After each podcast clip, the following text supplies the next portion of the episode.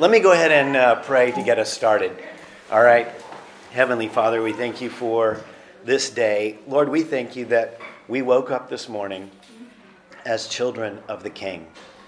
And we praise you that we have full access to your throne to come and sit at your feet, to um, enjoy you, to know you better, to learn from you, to be changed and transformed by you.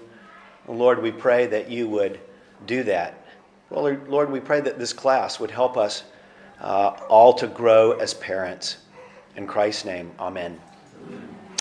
All right, well, if you look at your sheet, and on uh, the back side, we've talked about God's purpose for the family, to image uh, many very important things in the nature of God. So, in other words, the first and second persons of the Trinity are called Father and Son in Scripture. That points us to the family, and the family points to God. Um, also, we've talked about how um, the primary way that we're to relate to God is as adopted children. It's another way that the family images Christianity or shows that Christianity is inherently family like. And that our primary relationship with one another in the church is as brothers and sisters. So we're a family together, and we will be eternally. So the family is where these kinds of biblical categories are formed, and our homes contain relationships that point to the nature of God, the gospel, and the church. We uh, also talked about the ministry of the family, the ministry of the family to the church. Um, and we talked about the ministry of the church to the family as well. And then last week, we talked about family worship. The idea that family worship, although it's not expressly commanded in Scripture, it sure seems like a very, very wise thing to do. Um, so, just like it doesn't say that you need to have a daily quiet time in the Bible anywhere specifically. We know that that's really, really wise to spend regular time in God's Word. And so the same is true for families that we should, as families, if we're wise, gather our families around God's Word and singing and praying together regularly in uh, a formal, structured family worship time. is very, very wise and helpful. But then also, we also talked about how uh, basically discipleship and evangelism happens 24 7 in our families as parents. We're, because back in the book of Deuteronomy, God commands the Israelites, uh, the parents, to teach their children as they walk along the way, as they lie down, when they get up, to um, write scripture on the doorposts of their house. In other words, they're supposed to live their whole lives in light of God's presence and the need to teach children constantly.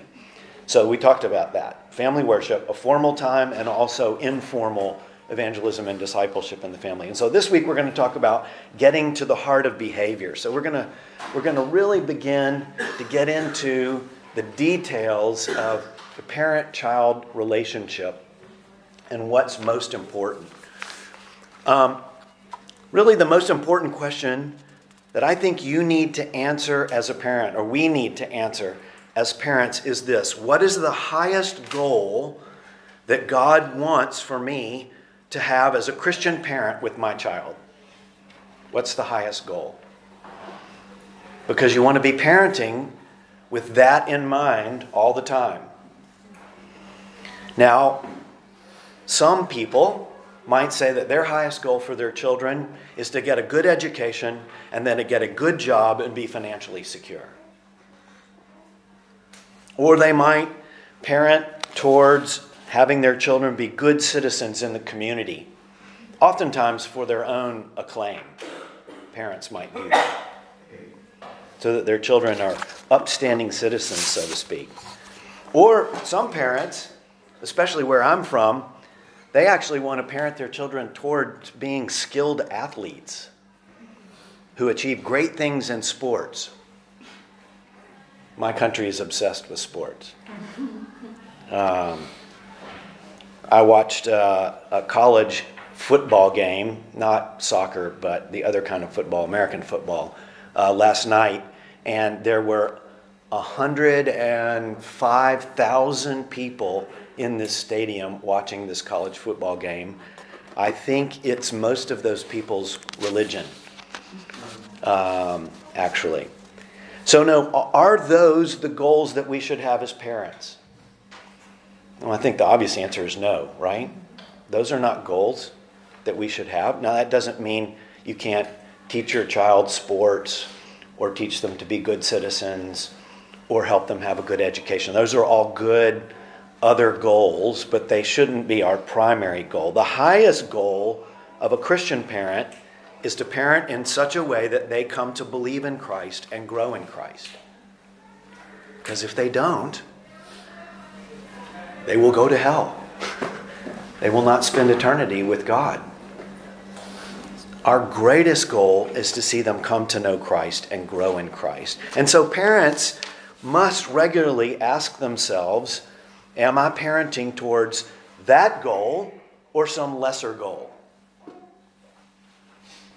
So even, even as perhaps you teach your children sports, you want to keep the goal of them becoming Christians and following Christ and being godly as the highest goal, even in the midst of teaching them sports. So you want to teach them how to be a Christian athlete. Or you want to teach them that all knowledge is God's knowledge, and so their education and whatever they do with their lives in terms of vocation needs to be for the glory of God. So all those other goals need to fall under and be influenced by the goal of seeing our children come to Christ and live for Him. Now, of course, you know that we would teach in this in this church and I think every biblical church should teach that salvation is a work of God, right? So you can't make your children become Christians. We, we don't do that. God is the one who changes hearts. God is the one who draws people to himself. And so salvation is a work from beginning to end of God and if our children come to know Christ and grow in Christ, of course, God will get all the credit. God will get all the credit. And yet, God uses means. God uses means. Tobin, could you turn on um, those air conditioners, by the way? Yeah, just, they're on, but just drop the uh, temperature setting on the side. Yeah. No, it's on the other side. You know how to? Carson will do it. Yeah, thanks. So God, God uses means to lead people to Christ. He uses other people. He uses Bibles or uh, even YouTube videos uh, about Christianity to lead people to Christ. And so God has given us a special role as parents to be the potential means through whom they will come to know Christ. So, what does parenting toward conversion and Christian growth from our children's earliest years look like? That's what we're going to talk about, some of the very basics of that this morning. And uh, if you'll look at this, this is the um, third bullet point on that first page our goals for our children. To begin with, our children will need to learn what it means to live under God's loving authority. To live under God's loving authority. You can add that to, to the. Um, this says training them to be people under authority, and I, I just added to live under God's loving authority. So, just as we as Christians live under God's loving authority as His adopted children, so our children need to live under our authority as parents. So, very practically, then, our goal really in the ages of roughly zero to five years old, is establishing our loving authority in their lives. So we're teaching them obedience. We're teaching them obedience. And, you know, of course, uh, a, a scripture that would that would reveal that or point to that would be Ephesians 6 1 through 3. Children, obey your parents in the Lord, for this is right. Honor your father and mother. And of course, Paul is quoting uh, one of the Ten Commandments. He says, This is the first commandment with a promise that it may go well with you and that you may live long in the land. Now, that doesn't mean that from the time that they're little babies, that we're not sharing the very basic components of the gospel with them from an early age. It's not just that we're teaching them uh, to live under our loving authority so they learn to live under God's loving authority. So we'll be teaching them that God created everything. I mean, think of children's books that you know of, Christian books that teach these very basic things. Now, that's important too. But learning to, that they live under your loving authority sets the stage for them to learn that they live under God's loving authority and to therefore realize that they have a sinful bent to disobey God. And that will pave the way, God willing, for them to come to Christ. Because unless they realize that they're sinners and that their only solution to their sin is to trust in Christ and his sacrifice for them on the cross, and then to be transformed by him, they won't come to know Christ. They, so they have to understand God's loving authority and they're bent to disobey it. Then, as uh, a child, and I'm typically going to speak about a child here. I know many of you have many children, and we're praying for even more for all of you, whether you want them or not. Um, as a child gets older, many parents continue to parent with the, own, with the, the sole goal of living under authority. In other words, they simply want their children to obey them.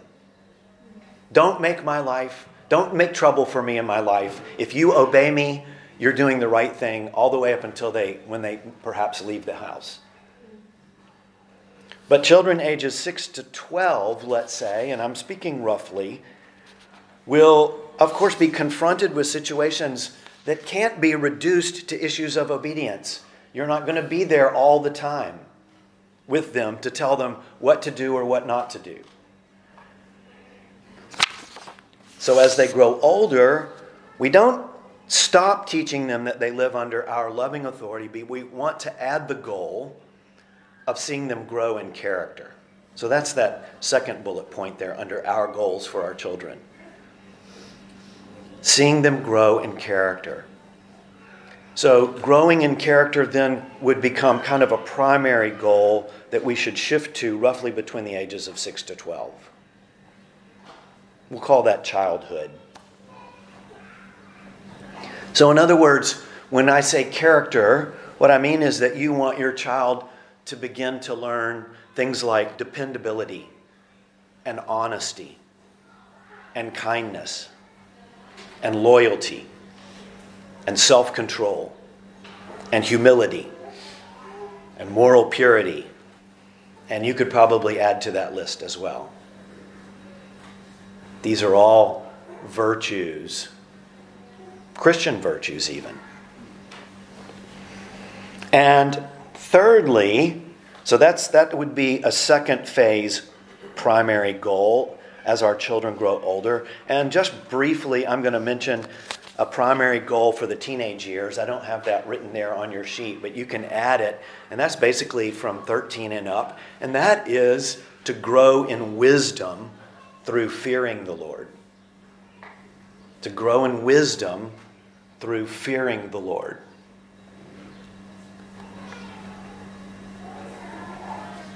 So those are those are kind of three phases of parenting with some different primary goals.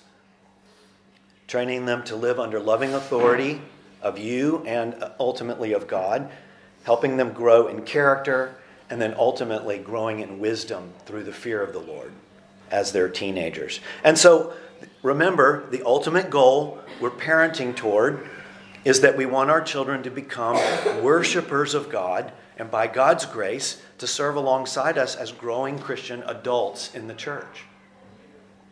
That's what we want as Christians.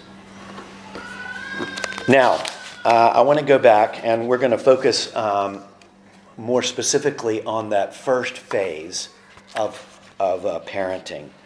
First stage of parenting, teaching them what it means to live under loving authority, ours and God's.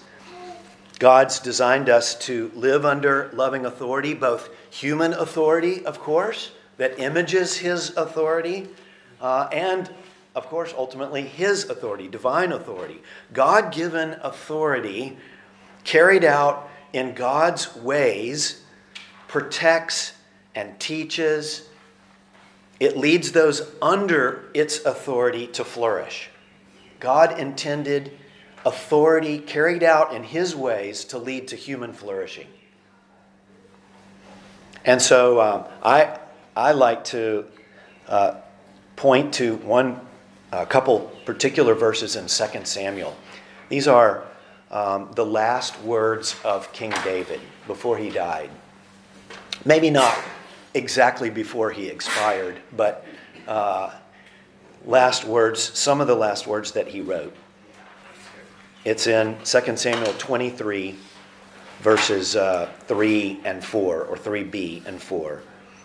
When one rules justly over men, ruling in the fear of God, he dawns on them like the morning light, like the sun shining forth on a cloudless morning, like rain that makes grass to sprout from the earth. Now, isn't that, isn't that amazing? You know, David was saying, when you rule justly over people, you know, sanctioned by God and in God's ways, it is blessing to people. That's what God intended authority to be good. And of course, we know that oftentimes in the world now, authority is looked down on, it's looked on as inherently bad. But that's not true. The Bible tells us otherwise. But, this is true, but when parents try to teach obedience to their children for their own good, we often get it wrong. We often get it wrong. I'm going to uh, quote probably pretty often in this course from the book called Shepherding a Child's Heart by Tedd Tripp. I believe it's available in the bookstore uh, in the Bible Society. He says, he gets it right when he says that we often wrongly focus as parents too much on outward behavior, usually reacting to just stop what we don't like in the behavior of our children. And this makes sense, Tripp points out, because the behavior, of course, is just what has gotten our attention. It's, it's the immediate pressing problem for us. And of course, it's the most pressing battle for parents of small children. And um, it can continue into the other stages as well. um, but if our goal is imaging adoption as children of God, notice that this approach by itself will fall short. It falls short. Think about this question Is God simply concerned with our outward behavior? as adults? What do you think is the answer? No. Absolutely not. What is God most concerned about with us? If it's not our simply our outward behavior. Our heart. Yeah, God is God is concerned about our hearts. So likewise, we should be concerned not just with the behavior of our children, but why are they misbehaving? Why are they disobeying? And we need to help them learn the connection between their heart and their behavior. Because ultimately, that will lead to us being able to explain the gospel properly. If we're simply parenting toward behavior modification, then the gospel won't make sense. The gospel will be something completely different than what we're teaching them about how to live. Because the gospel says our heart is our problem. So if we don't focus on the why, on where the behavior comes from, we won't help our children see that they have actually idols in their heart.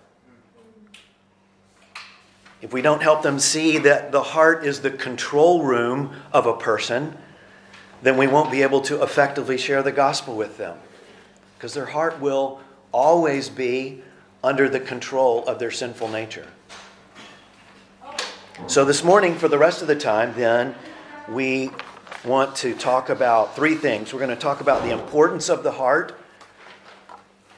We're going to, I'm going to talk about some examples of how to, as it were, take aim out at the heart in our parenting. And then consider some common questions about heart centered parenting. Let me um, let me stop right there for just a moment. I've gone about 20, 20, 24, 25 minutes. Do you have any questions? Any questions about this? Or a comment? A brief comment?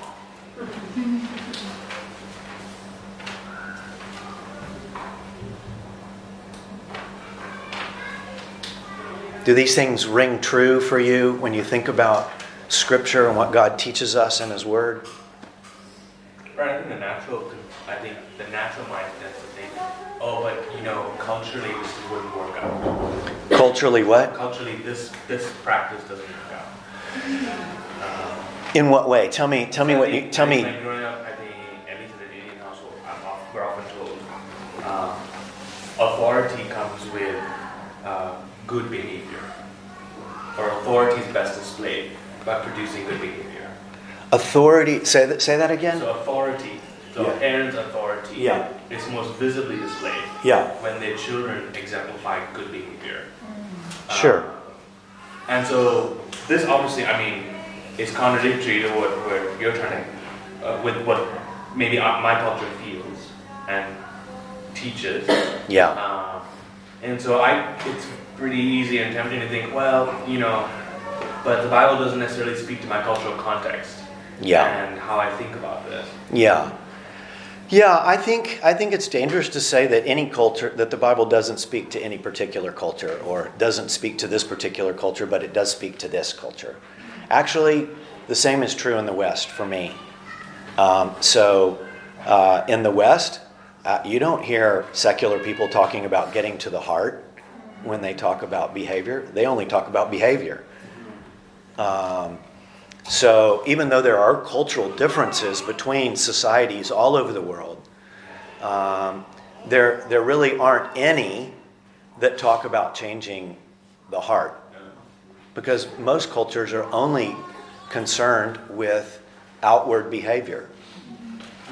Um, so I would say that, you know, God's Word tells us about the human condition, not just about Western or Eastern or African or European. Um, it tells us about the human condition. Everybody, everywhere, in all times and places, where there's human beings, Scripture will be true. So, yeah, we certainly want good behavior, right? God desires obedience. The Scriptures are really clear about that. But He wants obedience from the heart. Um, Paul talks oftentimes, you'll, hear, you'll see the phrase in Scripture, the obedience of faith. The obedience of faith. So, faith is a thing that, that comes from the heart. So, he's talking about obedience to the faith um, that produces true righteous behavior that truly pleases God because it originates from faith. Yeah? yeah? Good. Well, I mean, that's an excellent question. Any, any others? Yeah, Sanjana. Um, Brian, you said, like, when we just really true that God is concerned about our heart, yeah. like not just our behavior. Yeah. But just, like, just want to know in everyday life, we haven't reached that yet, but if a child disobeys or is showing, then in my head, first is like you discipline them for their behavior. Yeah. But how like what should uh, what should be a like a general pattern of like showing that child that okay your behavior is being disciplined but also i am concerned about what is behind that and how does it look like in i mean it would look definitely different but like a general way of like that we are more concerned about our heart Yeah. how do i approach that Yeah, we're, we're going to talk about that. That's really the content of the courses for the next three or four or five weeks. So it's talking about that. It's a great question. Um, Kate, did you have a question? I think I think my question might be answered, so I'll hold it. Okay. Yeah. Okay. Yeah, Tobin. So you said about the teenage phase to grow in wisdom through fearing the Lord. Uh, Yeah, for the teenage years. Yeah. So what are some ways you can do that? Like what are some possible tips to help our children or the teenage teenagers to grow in the fear of the Lord? You know, I'm not prepared to go there this week. Brian has a lot of experience. Yeah, I do have some experience in that area. Um, yeah, I certainly think. Um,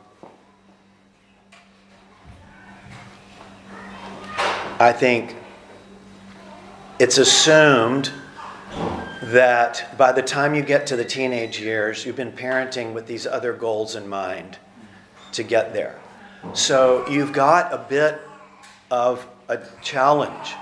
If you haven't parented from the very beginning with heart driven obedience as the goal in the earliest years, to teach a child that they live under God's loving authority just as much as they live under, you know, and they live under your loving by virtue of showing them they live under your loving authority, and then teaching them character. So, someone, a child that hasn't been, you can't just jump in at the very, in the teenage years, having not taught these other things as groundwork and skip all of them. Now, I don't mean to discourage you if that's the case for, for you. Or I wouldn't want to discourage someone to say that, oh, it's impossible. Okay, you've got a 16 year old and you, you look back and you have just, you have huge regrets about parenting. Maybe you weren't a believer yourself and you parented poorly through those years. Now you've got a teenager. You really need to kind of combine a lot of what you wanted to teach in those early years, um, kind of a, in a crash course of parenting, because you've only got a few more years really until your your authority over them greatly is dimin- is greatly diminished. So anyway, that's kind of a that's not the case that I'm that I want to kind of start with, um, but anyway, yeah, I'll, I'll come back to that. We'll come back to that later. Not later today, though. Um, so let's let's push on to the next heading, which is at the top of the inside of the your sheet, which is the importance of the heart. Why is it foolish to focus merely on behavior? I mean, I've already described it to some degree, but what answers would you all give? Why is it foolish to simply focus on behavior? It's not a real indicator of what's really in the heart. Yeah. You can obey without, you know, unnecessarily obeying from the heart. Yeah, that's right. Yeah, you can actually get some some kind of behavior modification, behavior change, but not ultimately see them understand why they're misbehaving um, and be able to do anything about it. So, so in other words, the behavior is really just a symptom. You think about it when you think about medicine, for example. It's just treating the symptom. You know, you might be having um, epileptic uh, fits or, or spells of, uh, you know, and you might just try to treat that, but in what, in reality, what's happening is there's a tumor inside that's actually causing it. And if you don't address that, then uh, you might be able to modify or maybe tamp down some of those uh, outside or external symptoms, but not actually change the situation. Or Tedd Tripp uses a metaphor that maybe we'll continue to use uh, this morning, and he says it's like having an apple tree in your yard that only produces unhealthy, bad apples, fruit. Now, this is a helpful metaphor because it's kind of a biblical metaphor, right? I suppose that the um, disease and symptom one is also a biblical metaphor to some degree, but even more so, the idea of imagining you have an apple tree in your yard produces unhealthy, bad apples, and so you fix the tree by buying new apples and you just hang them on the tree, maybe with fishing line. Okay? You're not changing the nature of the tree. You're, you're really just putting on a show. So, in that case, our children's behavior is telling us something about their hearts because all behavior flows from the heart. So, that second subpoint under the importance of the heart is that the heart is the wellspring of behavior, or, or you could call it the control center of behavior. Behavior reveals what we worship. Behavior reveals the heart. So Proverbs 4:23 says, "Above all else, guard your heart, for it is the wellspring of life." That's Proverbs 4:23. I'm going to I'm going to read these out. Normally I would have some of you all read them out, but I'm a little concerned that I'm not going fast enough. Um, out of our, our lives flow out of our hearts, revealing what we worship, what we fear, what we trust, what we hope in, what entices us. Um, and honestly, this, of course, this is that we have to know this as adults, right? If we're going to live in the fear of the Lord and live to please the Lord. We don't simply want to change our behavior. We want to see our hearts changed. or we might we might look, of course, to Jesus. Jesus taught in Mark 7 20, uh, 21 From within, out of men's hearts come evil thoughts, sexual immorality, theft, murder, adultery, greed, malice, deceit, lewdness, evil, slander, arrogance, and folly. That's a lot of bad stuff coming out of your heart. And when we even want to do those things, even before we do them, it's evidence that it's in our heart. And so Tedd Tripp says in Shepherding a Child's Heart, what your children do and say is a reflection of what's in their hearts. Or Luke 6 45, the good man brings good things out of the good stored up in his heart, and the evil man brings evil things out of the evil stored up in his heart. For out of the overflow of his heart, his mouth speaks. So when I get really angry in the car on Sheikh Road, um, and thank the Lord, I can't remember the last time I did that, but I have felt it well up in my heart.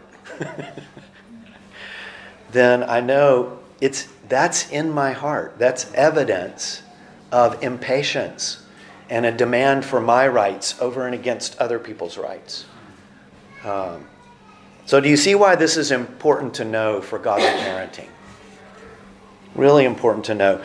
So, we, we must not view our children's misbehavior or the misbehavior of children in our care strictly as an inconvenience for us. Like, oftentimes when our children misbehave, the biggest thing that I remember feeling is embarrassment in front of other people. It's like, you're embarrassing me, and that makes me really angry. It's not even so much that I'm concerned for your heart. It's that I look bad. And you're going to get punished because I look bad. Um, and that is not a, that's not a reason to, to, to punish our children or to mete out uh, consequences for their misbehavior. Now, let me just say right, right here now and stop and say it's important to note that all other religions generally teach that children are innocent from birth. All other religions teach, including kind of secularism, which would claim to not be a religion but bears all the hallmarks of a religion itself. To claim to have no religion is to actually have a religion. um, yeah. So, for example, Islam teaches this. For in Islam, Islam would teach that children are innocent. They're fundamentally is innocent and that they only learn to misbehave. And so the, the way to correct them and reform them and see them changed is simply to teach them. It's simply education. Learn the rules. Learn the rules and whip yourself into shape to obey the rules. Um, I mean, and this is this is all over the world. So, uh, a survey that was recently taken, I think it was actually in this year, uh, a theological survey by uh, the ministry Ligonier Ministries, reported that 66% of people, and I'm sure these, this was in the West, 60%, 6% of people who claimed to be Christians said that they believed that children were born innocent of sin. Wow. That is just absolutely not what the Bible teaches. So, you know, David wrote in the Psalms, In iniquity I was born, in Psalm 51. Uh, the Proverbs say that folly is bound up in the heart of a child.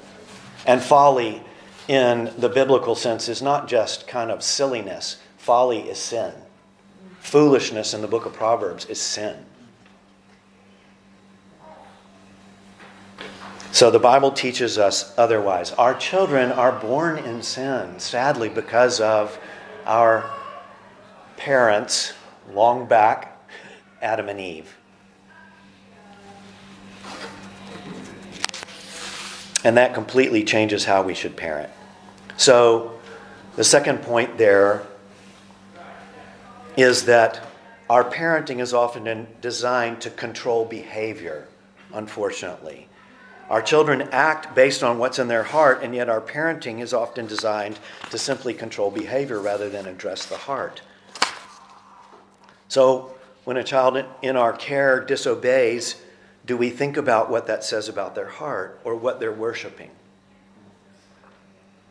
Now, I know that I found that oftentimes, even though I knew this really fundamental biblical concept that the heart was what drove behavior, that I found myself in my parent, parenting constantly slipping back into behavior control, just external behavior control. And that is a dangerous slide. And you really, I think, as a parent, are going to have to be constantly thinking about that. Because guess what? Getting to the heart, getting to your ch- child's heart, is much more difficult. It's much more difficult. It requires it requires more time, it requires more insight, it requires discernment, it requires patience.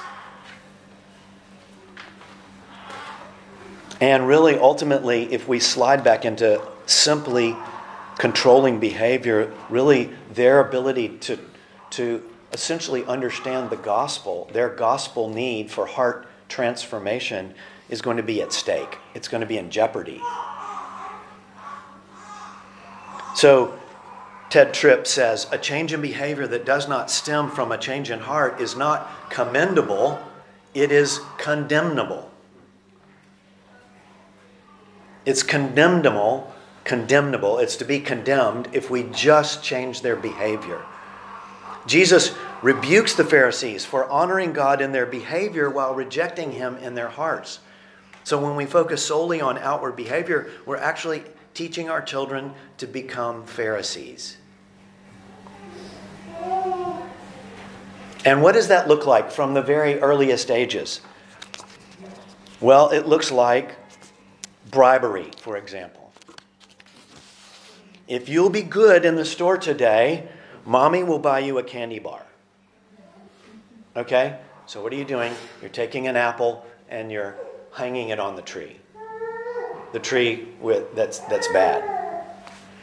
Or maybe a random penalty. All right, the next time you say shut up, you're going to have to put a dollar in this jar. Okay, that's just hanging an apple. Um, guilt or manipulation. Oh, it makes me so sad when you disobey. You've ruined my day. Hang an apple. Fear of man is another way that we go at it, fall into it. That's it. I've had it. You've been doing this all day and you won't listen. You're going to get it now. Okay? So you're you're just forcing it through intimidation. That's hanging an apple on the tree. Or just mere forced obedience. Okay? Say you're sorry, share the toy, hang an apple. You're just hanging an apple. Now, I'm not saying that um, there's some of these statements that might be true, not certainly others that are completely out of bounds, I think, with in terms of heart centered parenting. But we'll move on then to C, uh, or it's listed as C. It's actually just the, the next point um, examples of how to reach the heart. Um, mm, no, actually, this is uh, this is this is actually under that point that says, of course, we must control behavior, but that must not be the whole story. We want to get to the heart. So, anyone, uh, any of you who have cared for children or been around children might ask a really important question. If I have this child in front of me and I can't get to their heart, don't I still need to control their behavior? And the answer to this is really, really important and we're going to have a whole class on it next week, another class devoted to how to do it. Um, but this morning, I want to offer just a couple brief responses to that question. First of all, yes, we do need to control behavior. We're the authority in our children's lives, and as God's agent, we're commanded to discipline them for their own good, to save them from death. So, in other words, when you say you disobeyed, here are the consequences that are painful for you. Whatever those consequences might, they might be actually physically painful for them. Um, if it's spanking, or um, as they get older, I know with um, um my third oldest daughter and her husband, Caleb and Leah, um, they were finding that they were just um, spanking continually, like five, six, seven times in a row. Just wasn't working. There was no there, there was no change. Even though, and they also were trying to get to the heart. Um, and my suggestion was maybe consider another form of consequence that's a different kind of pain. Something, uh, maybe uh, uh, taking something away that's a treasure to them for some period of time. So, anyway, we do, we do need to control behavior, and it is important for there to be consequences. I mean, that's a part of the gospel, right? There's consequences for our sin. We are alienated from God, cut off from Him, and we will spend eternity cut off from Him. Um, and we experience the consequences of our sin in this, in this life, and we talk about how sin leads to death. But we're not advocating simply thinking and reasoning with our children about their hearts. That's not the only thing we do. Behavior, behavior must be corrected. What we're advocating is going beyond that to determine what's causing the behavior. So you go a step beyond that uh, and help the child see ultimately that what is in their heart is what's bringing about the disobedience. And so Tedd Tripp says, What must you do in correction and discipline? You must require proper behavior. God's law demands that. You cannot, however, be satisfied to leave the matter there. You must help your child ask the questions that will expose the attitude of the heart that resulted in wrong behavior. How did his heart stray to produce this behavior? In what characteristic ways has his inability or refusal to know, trust, and obey God resulted in actions and speech that are wrong? So, yes, we certainly do want to correct behavior, but faithfully imaging God for our children and to lead them to Christ, we need to go beyond that. So, we're going to come back to this question at the end. So, what does it look like to reach the heart? Let's look at just a couple examples for maybe some children that are very young, and then we'll pause for questions. So, examples of how to reach the heart. So, for example, maybe you have one year old Jack He's fussing about not getting to play with a dangerous utensil, you know, a sharp knife. and he's uh, so he immediately goes into a tantrum. Do you give, do you, as a result, uh, bow to his desires and you let him play with the dangerous knife? Well, the obvious answer is no. Do you try to distract a one year old with a safe toy? Now, I would say that that might be, early on in a child's life, a not so bad tactic at the very beginning to distract them. But that's only going to last for so long because you want you, you, you can't live your life constantly distracting your child from disobedience. They'll, they'll disobey far too frequently for you to actually be able to do that. You'll just get exhausted. Or do you gently discipline the one year old and speak to the child about having a, what it's like to have a fussy heart? God does not want us to have fussy hearts. This child, like every one year old, at heart struggles with pride, insubordination, and an impatient, complaining spirit. Yes, it's in its early stages. Unfortunately, it will blossom into really ugly impatience and insubordination, but you've all seen it if you have children. So, even at that age, we need to start speaking of the heart. If you are practicing it then, it's not going to, it's not going to necessarily change then, but it will begin to diagnose the problem for them. Or, for example, consider a two year old who's continually dropping food off the tray. You put food on the tray, they take the food, they drop it off. It's a game, right? um, do you stop feeding the child? No, you can't do that. You sit and feed them by hand so that they have nothing to drop, or give them food they love so they won't drop it. That's simply changing their behavior. Or do you thank God for giving you the food ahead of time? At the time of dropping, you discipline and then explain that God made food and God doesn't want us to waste what He gives us. Now, there might be consequences. You may have to, you may have to enforce some punishments for that.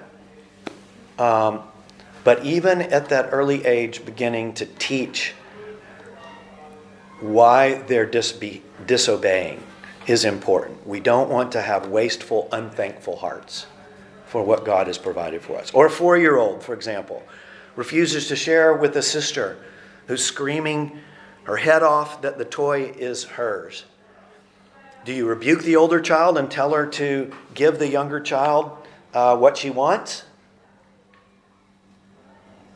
Uh, do you give the younger child a different toy just to make her happy and not do anything about the older child's lack of uh, an attitude of sharing? No. Or do you sit down with both of them and you talk about whether their fight is showing hearts of love for God and others or simply for themselves? And do you uh, even pray about it with them and then possibly remove the toy as a discipline to both of them for the fact that they were living selfishly. That's probably the way to begin parent, uh, heart-centered parenting with a four-year-old. Or six-year-old Michael is interrupting at the table after being told not to do so. Do you have all other children interrupt him to teach him what it's like to be interrupted? No, no, we don't do that. That's going the opposite direction. Teaching all your children to just do sin against each other. Do you take away his ice cream? Well, maybe that may not be a terrible idea to start with as a consequence. Or do you then go on to explain that if he keeps doing it, he's going to be disciplined and ask him whether his heart is overflowing with love for himself or love for others? and showing that interrupting is a way of asserting selfishness, selfish behavior. So we could keep going with these little examples, but do you see how in each step you're, you, you, you are dealing with the misbehavior, and oftentimes you will have to um, carry out some consequences for this child, but we need to move on past that and begin pointing to their hearts and the sin in their hearts to help them learn that. Um, let me stop there. We're gonna, I'm going to talk about some important questions here as we get towards the end uh, of the class, but let me stop there. Any, any questions? Actually, I'm sure you have tons of questions. I, I was just wondering, like, you talked about bribery sort of as a bad example, and you and you also talked about how like some of these examples you gave, there might be a place for them. I was just trying to think about like, you know, where is there a place for rewarding good behavior and praising good behavior? Um, Hmm. I feel like there is there are examples in scripture where Sure. like God, you know, godliness is rewarded and honored and praised. So I don't know, just like how do you think? What, what are maybe some ways to be careful of doing that? But Yeah. is there a place for it? I don't think I don't think that uh, praising a child for obeying is is, um, is bribery, Right, right. right? I think I think that's that's a good encouragement. We want to do that in the church for one another. Hey, I'm really encouraged by your obedience in this really difficult trial that you're going through. I'm so encouraged by that, and I just want to thank you for your the example that you're giving me. I mean, that's that's a good thing. I think tying um, tying good behavior to privileges um, is is probably unhelpful. Um, yeah, um, kind of an example of that is that I think that uh, this is this is true as your children get older, but I think that, um, for example, chores around the house, uh, having your children do chores around the house is really important to show them that this is what it's like to be a part of the family. We share responsibilities, uh, um, and that I think that giving, let's say, an allowance or giving money for doing chores, I think is really unhelpful um, because I think that you need to do chores just because you're a member of the family. Um, and not to get paid in the family. You can do that when you get a job. um, but yeah, and maybe there's extra chores you have them do that maybe you want to give some reward for that. But uh, but yeah, I think everybody in the family has responsibilities, and we don't get paid for that. Mom and dad don't get paid for doing chores. So you shouldn't get paid for doing chores. So that's the kind of I think I think that's a form of bribery, I would say. I don't think that's teaching helpful things. Um, yeah, I think good behavior, I, I just think um, good behavior is its own reward. Um, and and we, we certainly need to verbally encourage it. It doesn't mean we. It certainly means doesn't mean when they when they dis, uh, disobey that we retract our love from them. But our love is going to come to them in the form of discipline. It's loving to discipline. I mean, Hebrews chapter 10 says that God disciplines those he loves. It's a, and I mean, the, the author of Hebrews says everyone knows that a father who doesn't discipline their children doesn't love their children. Um, yeah. Any other any other questions? Yeah. How should our discipline change when there's mitigating circumstances? Uh, so what I'm thinking about is with Quinn sometimes uh, when he's happy and awake and then very disobedient, he's just had like he's full and satisfied uh, and just openly rebellious. There's definitely situations like that. There's also Uh-huh. situations like even just this last weekend at the conference where he had been like dealing with people all day, um, or and he's very tired. Yeah, yeah. Like Sure. out of his normal situation. Yeah. And so just, I think he definitely seems more prone to Yeah. disobedience. Sure. But also it's just like that mitigating circumstance. Right, right. Your child is just exhausted, Yeah. and um, yeah, I think I think being merciful and gracious in that time, it's probably not going to be the optimum time to try to get to the heart. Maybe right then and there, um, And in that case, you know, it's, it's merciful and gracious to, to kind of remove your child from that situation. So, yes, I think, I think taking into consideration those circumstances, um, you know, for example, if you go to someone's house, like a, a, a people who don't have children in the house, you know, like that's me. Uh, you know, and I've got all kinds of remote controls over there, and they're about Quinn's height, you know, and I've seen him like a, a magnet go towards the remote controls, you know, because all children know how to work remote controls. Um, you know, I think would it be helpful for me to probably remove the remote controls? Yeah, it probably would. And maybe to say, Quinn, you know, no, you need to obey daddy. Don't touch, don't touch. And maybe you remove some of those temptations um, just as an act of mercy for that child. Yeah, listen. This is a different question. So. Oh, okay, okay. Yes, so the answer is yes. I think taken into consideration. Yeah. Brian, will you talk about at some point, uh, you know, when you have extended family, Uh-huh. uh, and like you're parenting your children, you want to get to the heart, but you know, they they are. Yeah, they're they're not the they're not interested in getting to the heart. Yeah. Yeah, they're interested in letting them do whatever they want Or uh, yeah, or something else. or something else. Yeah. Uh, And it may come up later. But sure. Yeah, yeah. Let's let's uh, let's get to that in a in a coming one of the coming weeks. But that's a good question. It's a really good question. Um, I just have one more question as well. Yeah. Um, kind of along Hannah's lines, but you said we're constantly prone to slip into external behaviour control, Mhm. like bribery and things. What are like some practical, helpful things that like reminded you when you slipped? You know, you're like, oh, I am bribing. Oh, I am just kind of regulating and using. Yeah. What reminded me of that?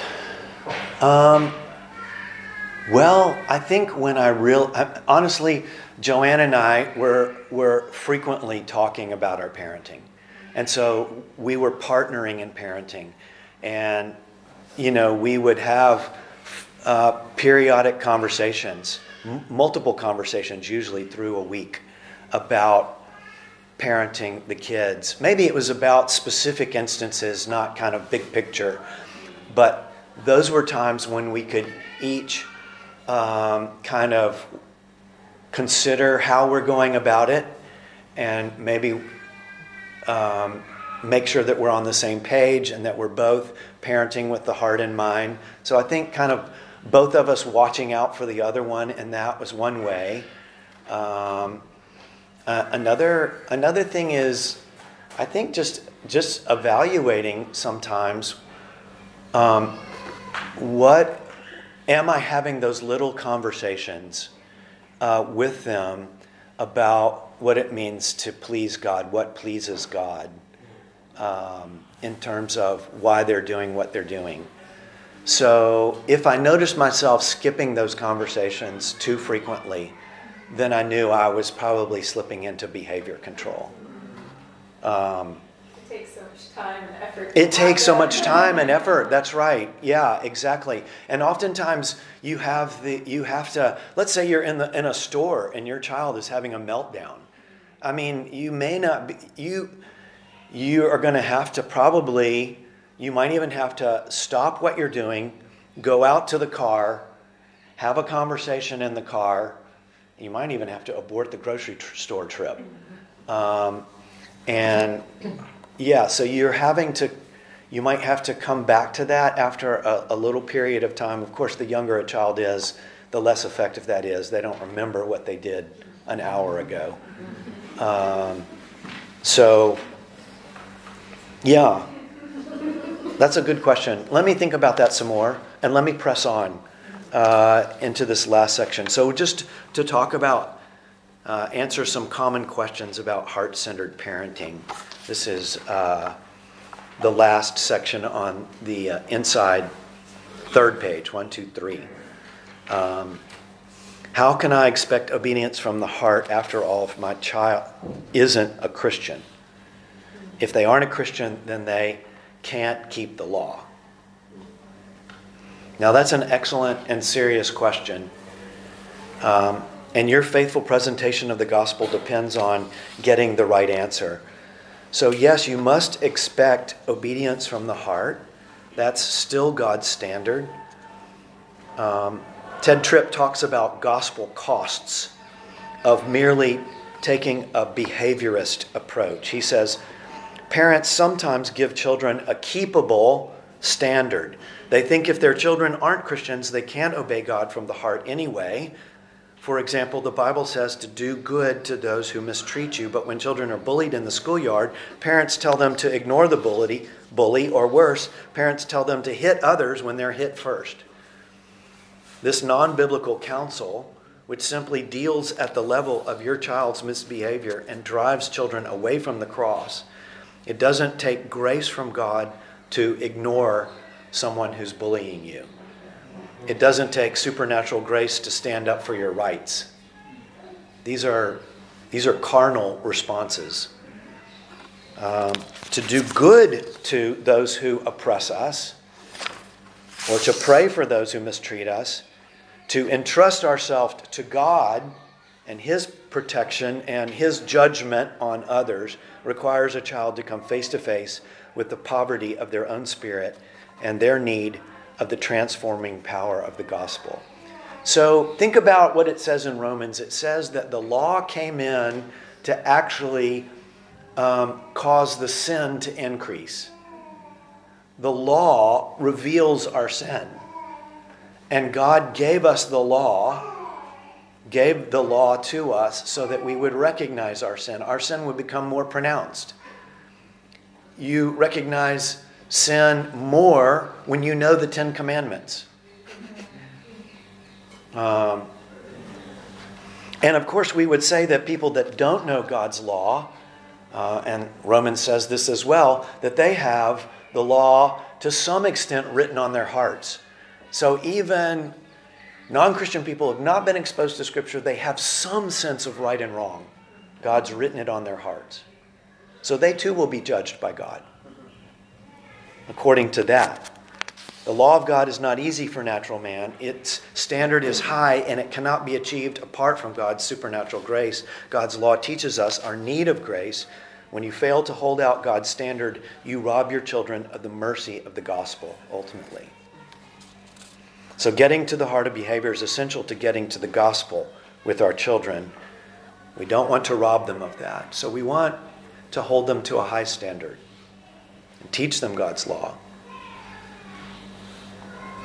Or we might, you might ask this question Do I do this every time they disobey? And this is kind of, you know, in some ways what you're asking about, uh, Matt, about do we take mitigating circumstances into consideration? Um, they're exhausted, they're just strung out. Um, I think the answer is mostly we do want to try to get to the heart as often as possible. But you may have a moment where you're late to church and there's no time and there's been a lot of disobedience, and the child understands the heart issue by now and doesn't need you to walk through the whole thing all over again, at least right then and there at that moment. But even in those situations, we want to mention the heart and how sin is revealed so you might say, We're late to church, but on the way, I'm going to read Ephesians 6, verse 1 through 3, and talk about whether you showed a heart of honor to me when you yelled and screamed because you didn't like the outfit that I picked out for you. Um, you know, and talk about what it means to have an impatient, demanding, selfish heart. Um, so it does have to happen over and over and over and over again. And you will get really tired. um, or you might say, This is really, really hard work. I'm working really hard of it. I'm seeing very little fruit. Can you encourage me? Help me keep going. Now, listen, I think that's part of the reason why we're in the church together as parents is to encourage one another in these things. in parenting from the heart. Um, and you'll get more and more comfortable as you faithfully practice this. Um, you'll want to, again, put your heads together as parents and talk about kind of, kind of a, a state of the union, a state of the parenting union, so to speak. How are we doing? Are we, are we trying to get to the heart? Um, sometimes we would, um, when we would go on a date together as a couple, at least one part of that date, you know, we'd have to get a babysitter. Um, at least one part of that date was we might talk about what was going, what we saw going on in the heart of each of our children. And of course, that gets more complex as your child grow. It's, it's much more simple when you have one, two, three year old. Uh, but it gets more complex and requires more discernment as they get older. Um, but um, yeah, and I would say, honestly, just an encouragement to fathers that uh, the fathers, you need to really not disengage, even if your wife might be on the front lines of parenting because she's there all day long. You need to be parenting in concert with her. Um, and it, it's really, it's not a legitimate response, I think, to come home and say, hey, look, I've been working hard really all day. I don't have time for this. You need to take it. Well, guess what? She's been working really hard all day, too, at parenting. Um, and, and so the parenting continues into the evening for, for everybody who's a parent in that household. So, yeah, parent, uh, husbands, don't don't drop the ball. Don't back out. Stay engaged. Uh, one of I think your roles as the head of the family is to lead your wife in talking about parenting and your how your parenting is going. So it's a long road. Uh, it's years and years and years. Uh, it'll go faster than you think. Um, and um, it's super, super important. It's one of the one of, one of the greatest uh, privileges and responsibilities that God's given us as parents is to uh, parent them towards trusting in Christ and being transformed by Him, so that they eventually, we pray, in God's mercy, uh, that they would become. Um, Christian adults who are actively following God in their lives. And when they do, you know, we might have done all the right things, and, um, and we should still praise God and know that it's all grace, all mercy. Because guess what? There's some really godly people out there who parented as best as they can, could um, with some of these principles in mind, and yet their children aren't following the Lord. Uh, so, so we, you know, even if things go well, we need to be humble. Um, and it sounds like maybe we need to draw our class to the close to, the, to a close here. So, yeah, yeah, yeah. Always keep in mind. Ask yourself that question: What what is my main goal, my highest goal in parenting my child. And um, extended family and the culture around you will oftentimes be wanting you to parent towards different goals than that. Different goals than to parent towards children who trust in Christ and live for Him.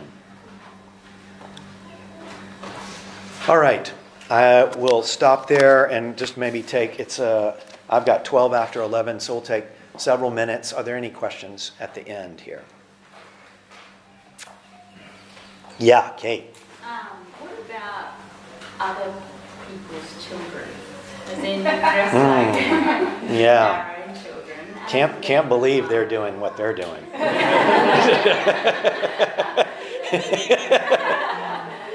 We need some parenting up in that family.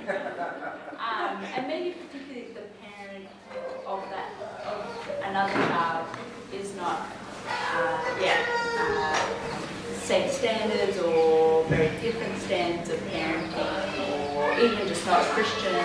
Yeah. Like that child's your responsibility for that, like Sunday school or something like that. Uh huh. Yeah. How do you, in other words, you're asking, how do we deal with other people's children? Yeah.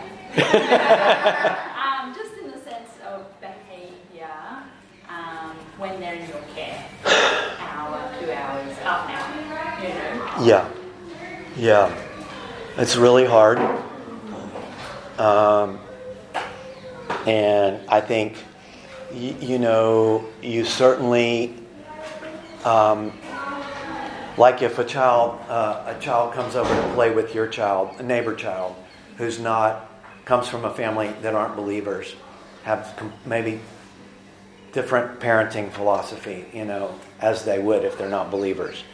Um, although sometimes non Christians can have some semblance by God's common grace to know that they should actually discipline their children uh, toward at least external behavior. Um, I think that uh, when they come under your care, that I think we should exercise some authority over them, um, especially when it's in our home, um, or maybe especially when, let's say, at church when we're maybe a teacher in a class and uh, some non Christians are visiting and their child is in the class. I think we lead with authority and we want to say, no, you can't do that. You mustn't do that. And I'm going to have you sit over here by yourself for a little while um, so that you can gain some self control. I mean, that you, we do the best we can in those circumstances, I think. Um, but it's. Just to add the question. I was going to just say, like, in our children's ministry training for volunteers, we talked about that a little bit because it is hard. And I think um, one thing we just like make it clear to everyone, like, it's not our role to discipline children. So we try and make that really clear for the volunteers. Like, there might be tactics that we use that you wouldn't necessarily use as a parent mm-hmm. because you have a unique role as a parent to discipline and train your children. Yeah. So, Yeah. for example, in the nursery or in the kids' class, another kid is, you know, trying to hit another kid. We're going to remove them from the situation and Yeah. distract them rather than discipline them. So I think some of the things that you would not want to do as parents, because you want to be faithful, that's that is a unique role that God's given to parents. So just that's just something I thought of as like we want to be explicit with even in, in the church that like even though we're trying to come together as a church family and teach kids about the gospel, we can still teach them like, hey, like that's not kind and that's not allowed here to do that. But we're not the the punishment or the way you handle it with that child is going to Yeah. be different because you're not their parent. Yeah. So that's just something just for all of you, you guys as parents as well, just to sort of reassure you that that's something really important that we're trying to teach the volunteers. Um, Yeah. That that's not our role. Yeah. You know, if we're not parents. And I think in the case of, let's say, your own home, and you have maybe children coming into the, your home who haven't been parented uh, in the way that you're parenting your children, I mean, you might need to decide at some point, you know, we're just not going to have that child come over into our home. Or maybe even more so, I'm not going to have my child go over to their home because they're going to learn really bad behavior. um, so, yeah, and those that can be those can be awkward, awkward situations. Yeah, yeah, Arun. I'm just saying that, you know, from parent's perspective, right, especially as volunteers when they're taken care of in the church and so on, it'll also be good for us to hear from the volunteers. You know, sometimes what happens is when Yeah. parents are there, Yeah. children being the sinful nature that they have, they behave themselves much better in front of you Yeah. know, when the parents are there, as opposed to when we leave, we do not know what, you know, sometimes what's coming out in front of other people, right? So we're open to hearing from the volunteers to see what we might do better, you Yeah. know, and then Mm, mm. Especially Yeah. with an older kid to say, you know, the parents come to pick them up to say, hey, you know, Johnny struggled today with obeying, and Yeah. paying attention, and we had to talk a little bit about it. We would like for you, you know, you, we would love for you to talk to them about it. Yeah. Yeah. Yeah, and you, as a parent, if you pick them up, occasionally you might ask, How did they do? How did they do in the class? What, what are you noticing?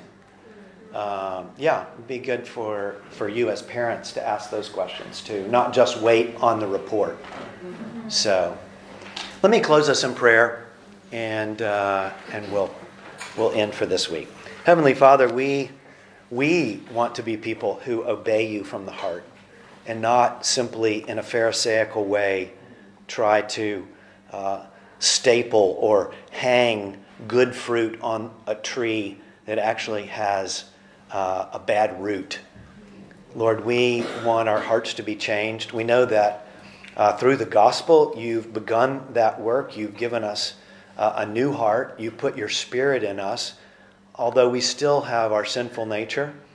And um, we want to continue to grow and be transformed from one degree of glory to another to be like your son Jesus. Help us do that and help us teach our children to do that as well. In Christ's name, amen. All right, next week we'll teach formative discipline. Formative discipline, our words to their hearts.